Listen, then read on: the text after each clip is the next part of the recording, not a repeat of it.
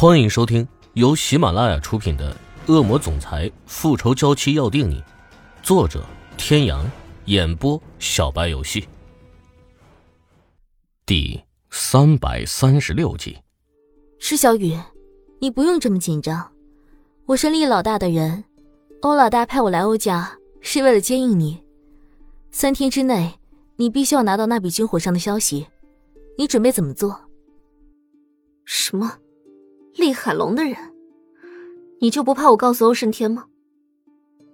我看你对欧胜天一副情深意切的样子，你不会忘了自己接近欧胜天是为了什么吧？我的事不用你管，你做好一个婢女的本分就可以了。哟，还真把自己当成欧阳家的少奶奶了。我也不想管你和欧胜天之间的事情，我只想尽快完成我的任务。小梅说完之后，从口袋里掏出一个几乎只有小半个指甲那么大小的监听器，递给池小雨。这是最新型的袖珍监听器，你想办法把它放到欧胜天的书房。这几天欧胜天正好在家里工作，希望你抓住这个机会，不要让老大失望。池小雨没有伸手去接，喷火似的眼睛盯着小梅。小梅一脸无所谓的。面不改色，把袖珍监听器放在池小雨的床头柜上，就转身往门外走去。走到门口的时候，像是突然想起来一样，转过身说：“对了，我无意间听老大说，当年你父亲之所以东窗事发，欧家可是功不可没。而且欧胜天手里还握着一些其他的证据，就算你把你父亲救出来，恐怕……不给池小雨说话的机会。”小梅就打开房门出去了，嘴角掀起一抹骇人的冷笑。混蛋！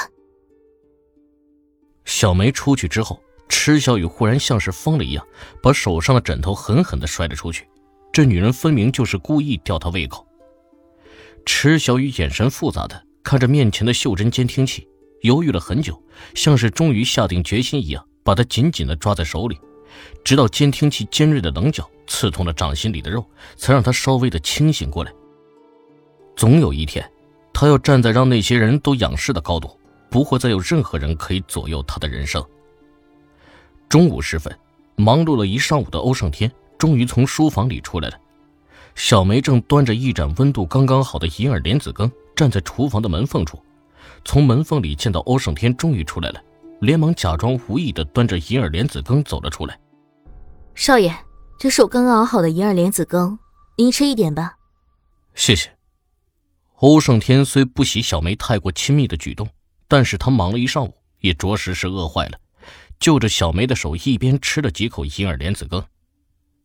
欧胜天环顾了一下四周，没有看见池小雨的身影，转头问小梅：“夫人下来了吗？”“没有，夫人应该还在睡觉吧。”哦，去取一份银耳莲子羹给我。夫人那份早就准备好了，我这就去拿。好。欧胜天拿过纸巾，优雅的擦了擦嘴角，随意的应了一声，并没有发现小梅的异常。小梅咬了咬嘴角，按耐住心里的不愉快，一脸顺从的去了厨房。不多会儿，手上多了一碗一模一样的银耳莲子羹。欧胜天接过小梅手上的银耳莲子羹，上楼去了池小雨的房间。小梅的眼睛一直粘在欧胜天的身上，紧紧的咬住嘴唇，让自己冷静下来。池小雨此时正靠在床头上，呆呆的看着窗外，一副失魂落魄的样子。小雨，你怎么看起来很不开心呢？没有啊，这是厨房新做的银耳莲子羹吗？真是太好了，我正想吃呢。欧胜天笑了一下，把手上的银耳莲子羹递给池小雨，脸上满是浓的化不开的宠溺。池小雨接过调羹，小口小口的吃了起来。欧胜天突然觉得有点头晕，好像很困的样子，也没有在意，以为是太累了的缘故，趴在池小雨的旁边，很快就发出一抹均匀的呼吸声。天哥，你睡着了吗？池小雨小声的唤了两声。发现欧胜天根本没有反应，一脸心疼的抚平了欧胜天紧皱的眉头，眼神里闪过一抹坚定。趁着欧胜天睡着的时候，池小雨悄悄地溜进欧胜天的书房里，仔细地翻找着小梅说的关于他父亲贪污的证据。欧胜天醒来之后，发现天已经快要黑了，他没想到自己居然睡了整整一个下午。想起书房里堆积如山的文件，还等着他批改，欧胜天揉了揉眉心，连忙起身往书房走去。小梅，你看见夫人了吗？欧胜天四处看了看，没有看到池小雨的身影。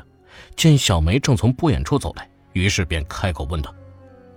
小梅的脸上迅速掠过一丝慌乱之色，像是在掩饰什么一样的说：“